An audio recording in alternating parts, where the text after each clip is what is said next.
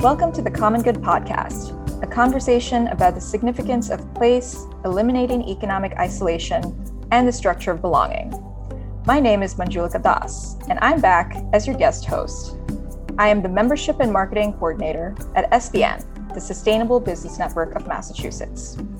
Since its founding over 30 years ago, SBN's mission has been to create local, green, and fair economies.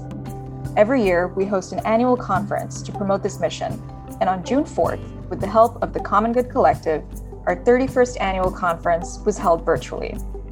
The goal of the conference was to inspire collaborative action, which will contribute to developing an economy that is local, green, and fair. This episode is an interview from the conference between Robin Young and Shirley Leung. Shirley Leung is a columnist and associate editor at the Boston Globe. She has written on everything from the intersection of business and politics to gender and diversity issues in the workplace. Robin Young is an Emmy and Peabody Award winner and is the host of Here and Now. Robin begins by asking Shirley a question about one of her recent columns. I want to start with one of your most recent columns you looked at the Massachusetts Taxpayers Foundation's finding of equity and the lack of it in Boston. And they found that with just closing the racial wealth gap, not an easy thing, but by doing that, it could grow the Massachusetts economy by $25 billion over five years. Now, that's a big, broad, wonderful statement, but you break down also how that could be done. Can you talk a little bit about where some action might be needed? Because I know a lot of people are thinking, okay, I'm behind a lot of these things I've heard about, but how do we do that. So, what are some of the things that could be done to close that gap? Uh, this is one of my favorite topics talking about equity and how do we achieve that in Boston and in the Commonwealth. I, am so glad we're talking about this right now. You know, the Mass Taxpayers Foundation, you know, they usually weigh in on the state budget or the finances of the MBTA, and they use their research powers, I guess, to look at, you know, what would we we, we talk a lot about equity. So so what's at stake here? So I thought it was really important for them to say this will add if if we work on equity, we can add $25 billion to the state economy just in over the next five years and also add up to 100,000 jobs. And the focus of their report is, is really on education. If we can get Black and Brown students to graduate at the same rate as white students at the college level and at the high school level, that will go a long way to close the racial wealth gap in Black and Brown communities. Now, this report, they crunched the numbers numbers, but they didn't come up with solutions. That's part two. They want to galvanize organizations, businesses. Some of this work is already being done, but let's really focus on what can really move the needle. And, and it looks like education is, is a big part of that equation. Because if you think about education, like you can get a job, right? You get a good. I'm going to jump in because you crunched some of the numbers. Um, you mentioned college. If Black and Hispanic students in Mass graduated from college at the same rate as their white peers, mm-hmm the increased economic activity from higher wages, more state and local tax collections from those jobs that those graduates then have, reduced public assistance that those grads will now not be on, could exceed 6 billion over the first 5 years and grow to 20 billion over a decade. What I think the report does, I mean, of course, we've thought of education before, right? But I think what the report does is allows us to focus this idea of closing the racial wealth gap can be sprawling right? It, it's such a big topic that you don't even know where to start. That's what i love about this report. And I, and I, I think you know just like shagun was saying earlier i mean we're, we're just at the beginning of this journey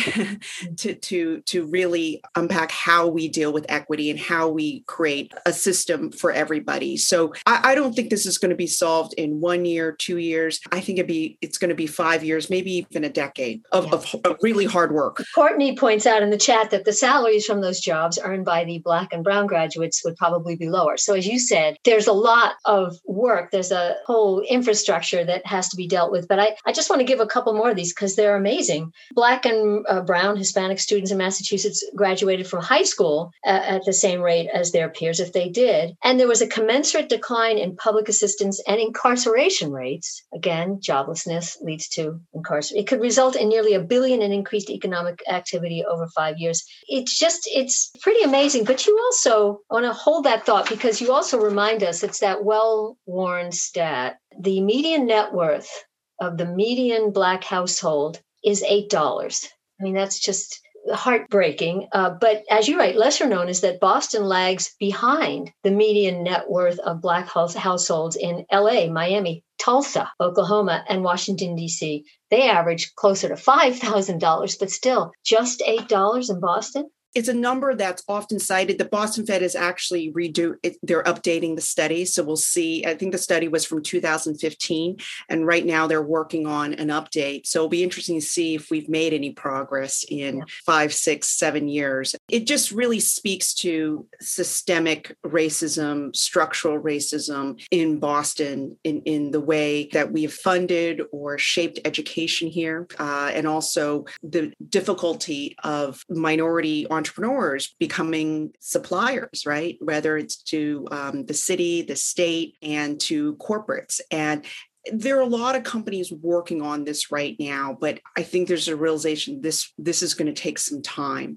we need vigilance I, I think it's going to take years at least five years if not a decade of a lot of hard work do you think shirley that we're at a moment i think we are in journalism a lot of people know I'm, I'm, so proud of my nephew, Cambridge Rindge and Latin, who uh, went to Northeastern, and he's now part of the new five person White House correspondent team for the New York Times. Wow. Congratulations. Oh, I know. I had nothing to do with it. He did it, you know, Northeastern and Walter Robinson, his mentor, and and he worked his way from the Globe to the USA Today to the Wall Street Journal to the New York Times. He's 26 and he's black. And the first thing he called, he said to me, he said, Do you think he'd been working on the border and doing great immigration reporting? And he said, Do you think they're just doing this because I'm black? And I said, Yes, because they recognize the value you bring. I mean, every newsroom, there might have been a time when there was racism behind hiring, just like we got to do this. Now it's people recognize a different point of view. I mean, when he was at the Wall Street Journal, there was a i don't know if you remember when a young white kid from the south came up armed to new york city and killed the first black person he saw a homeless man. I don't know if you remember that story. Zolan immediately said this is a white supremacist who came to kill a black person. His editors at the wall street journal said no this is a troubled kid. Well he was right. And I reminded him of that and said, you know, no, no, they want your point of view. They want what you bring. Do you think there is a sense of that in the corporate culture, that there's a need for different voices now? Absolutely. There has been an effort before Floyd, there has been an effort to bring diversity in all levels of corporate America. But I think there is a renewed focus now. I think I think companies are really serious now and they're really thinking about how can we diversify the ranks. I mean, think about the pandemic. I look at what's happening in Boston and Massachusetts, even at the, the Globe. We know it's been very hard to attract Black reporters or Black journalists or Black employees, Black executives to Boston because of our reputation, right? But the pandemic and this new remote working culture has allowed companies to diversify the workforce. Maybe you don't have to relocate to Boston or Massachusetts. You come in once a week or, or you come in once a month. And that allows us to broaden the perspectives, not only at the Globe, but at other companies as well. And so I think that's going to be great for companies in Massachusetts because we've had a really hard time attracting employees of color, especially Black and Hispanic employees. There's another part of this article. I mean, I'm sure people have a lot of questions, and we maybe can uh, raise some before we're finished about just how you get from we need to have this many, you know, over 10,000 more college degrees in the Black and Brown community to do this to the economy. How you get those degrees, you know, how you help people pay for them, how, you know. But there's another thing you noted challenges of the Asian American community should not be ignored. Asian Americans are the fastest growing racial group in Greater Boston. They account for 8.9% of the population, about the same size as the Black population in Greater Boston, just about. But the poverty rate among Asian Americans in Boston is 29%. That's higher than mm-hmm. African American households, which we just heard the problems there. Three times higher poverty than white households. I don't think I hear about that a lot. No, and it's part of the Asian American experience our narrative. It's it's hard to grasp because within those numbers there's also you see there, there's great disparity in the asian american community. You know i actually just finished a column going over very similar stats on this on, on one end, you have Indian Americans who are highly educated and their medium household income in Massachusetts is, is nearly um, $130,000. And then at the low end, you have families from Nepal who are probably refugees, speak very little English, and their medium household income is $60,000. The medium overall in Massachusetts is about, um, or Greater Boston is about 80,000, 85,000. So you have this incredible range of experiences. And I think it's very hard for Americans to understand that Asian Americans, we don't fit one box. In Asian Americans, you have people who are incredibly poor, and then you have people who are highly educated and, and well off. And, and unfortunately, the story story that gets told by the media and by policymakers is that we're the model minority, right? You only hear about the, the doctors and the software engineers who are well off. You don't hear about the people who are living at the poverty level you know, I was struck by how there are a lot of immigrants still coming from Asia here. When I think of immigrants, I think of just Hispanics, right? The Latino community, but actually the Asian American community. There's there's quite a few people still coming over um, at a really fast rate, and a lot of them don't speak English. A lot of them have low paying jobs.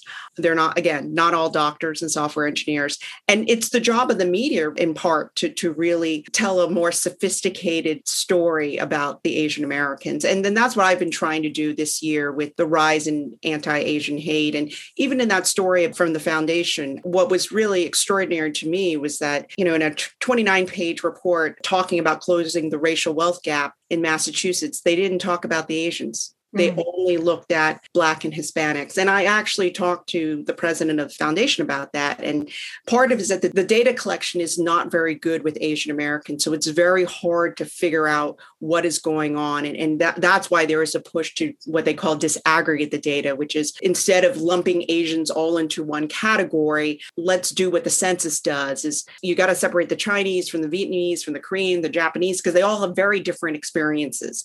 But anyways, sorry to get into nerdy data. No. no. I mean, it's important to hear about. The other thing I, I, wanted to ask you about that was in the report, as you pointed out, the Asian stats, which are stunning, were not. But uh, the report did write about how an incredibly high rate of Black and Latino people still don't have health insurance in Massachusetts. This is going to absolutely add to inequity. This is the first state to mandate coverage. How is that? I was shocked by that number, and um, I was had to read that section twice. It's 11.4% of Black Bostonians, 24.4% of Latinos uninsured. And and the and what's extraordinary is that it hasn't moved since we had mandated insurance, and so we really need to look into why is this happening. And you know, the Globe Spotlight, we did a series last year on mortality rates in Boston, here in Greater Boston, we have the best, you know, academic medical centers, right? World class hospitals, right? But your lifespan, right? If you are living in Roxbury, and Mattapan, um, you're going to die sooner than someone living in the Back Bay. And it comes down to access to affordable health care. And that is something that, you know, the hospitals um, and, and healthcare leaders really need to work on. I mean, I remember interviewing um, a board member of um, the foundation, and he said that that's one of his top priorities. He would like to see Boston and Massachusetts lead on closing the gap in healthcare. I just want to ask you in the couple minutes that we have to speak to small local business owners as we have gathered here. You, you wrote about the ppp and the, the, the problems with it. What would you what's on your radar that you want small local you know people interested in sustainability and equity? What do you think is an important issue this has been mentioned earlier in the conference. I mean, I invite all the entrepreneurs of color on this conference to tell your story and um, be out there and talk about your experiences. You know, reach out to me. I think it's too easy for all of us to say, oh, the pandemic is, over. Everything is going to go back to normal now, right? But a lot of um, small businesses, especially minority entrepreneurs, they they suffered a great deal you know they and and and it's going to take more grants. Loans are found not to be as effective but it's going to take more grants and more um, help to to help small businesses of color recover. So tell your story i mean to the media and and i do sense that from the very beginning you know last spring when when the, the first ppp uh, batch was a disaster you know right? The, the the biggest companies got got the money got ahead of the line and then towards the end the sba fixed that so that they, they allowed um, smaller companies um, and at the head of the line but what needs to happen is Beacon Hill needs to, I mean, the state got all this money. The state is sitting on billions of stimulus money and they need to figure out what to do. And a lot of money should go to small businesses because you're the ones that create jobs in your community. I'd like to see more money continue to go to small businesses not think of this as a you know we already gave money to uh, small businesses and, and it's a one-time thing there, there should i mean the pandemic was what 14, 15 months of abnormality, small businesses should get that same amount of attention. Michelle Ferguson just wrote, uh, read a report yesterday 49% of Black businesses closed or plan to close in the next six months. In the couple minutes we have, does anyone have a question for Shirley? You can, oh, there's one. Courtney, go for it.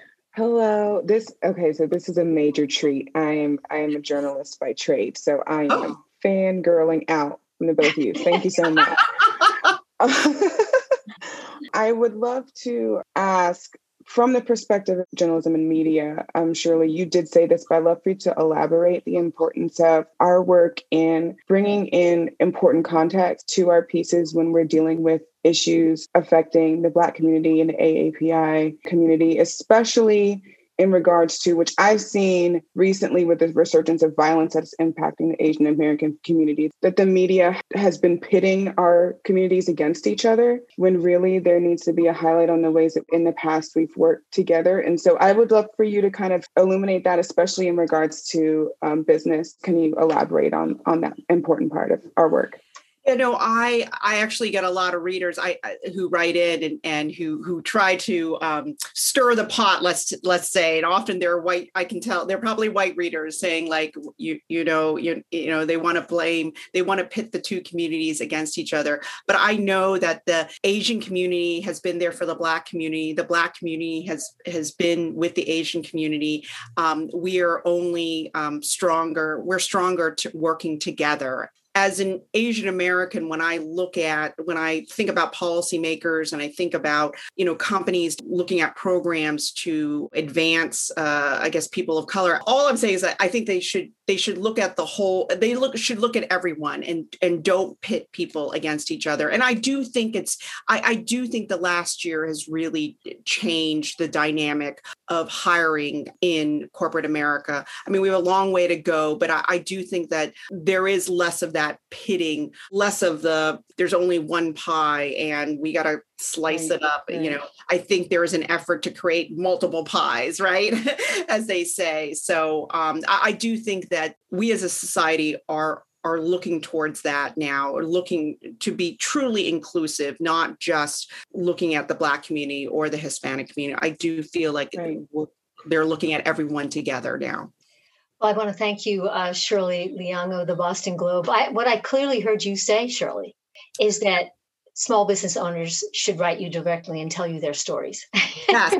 S L E U N G at globe.com. We are, oh, and I was to say, we, uh, one more thing I just want to say, you know in in the year after floyd we also um, and and npr has been doing this for years is that we do a, a source audit i mean we we've started to audit um, our stories uh, to look at the diversity uh, of the sources, the diversity of our photos. Right now, when I do stories now, I make sure it's not all men, it's not all white people quoted. I go out of what my way to make sure that I have women and uh, people of color represented um, in my stories and in, in photos of the globe. So this is this is a good time to, to reach out and tell your story. and I, I see Juliana has popped up. Do we have time for one last quick question? Yeah, thank you so much. This is incredible. As I listened to you, Shirley, I, I remember a question that I was asked yesterday in a forum with people from around the world. A woman from Russia asked me if the American dream was still alive, if it's real, if it does exist. I had a very convoluted answer because it's it's it's kind of hard. But I would love to hear your thoughts based on your experience and the research that you've done. I think about that too. I think about when my parents, uh, I'm first generation Chinese. You know, my parents moved here in 1970 from Taiwan and Hong Kong. Their families had fled, you know, the communists in 1949. And so I often think about they were escaping something else from Asia and, and they wanted to start a new life in America. I do wonder being 2021 would my parents come from asia? I don't think it's an it would it's an open and shut case. I think back then 1970 yes we're going to come to america and give it a shot. I think there's a lot of hesitation now and and that makes me really sad because what makes america so great is all these immigrants right? Immigrants and, and this melting pot and I, I think that is in danger right now given what's going on in america. I live in fear for the first time in my life as an Asian American. You know, I don't feel safe anymore. And that's never happened to me. And, and I don't think any American should live in fear. Mm-hmm. Um, and so we have a lot of work to do right now. I totally understand why you gave a convoluted answer. It's very probably very similar to mine. I mean, I want the American dream to be alive and well, but it's it's not. And and all of us have a lot of work.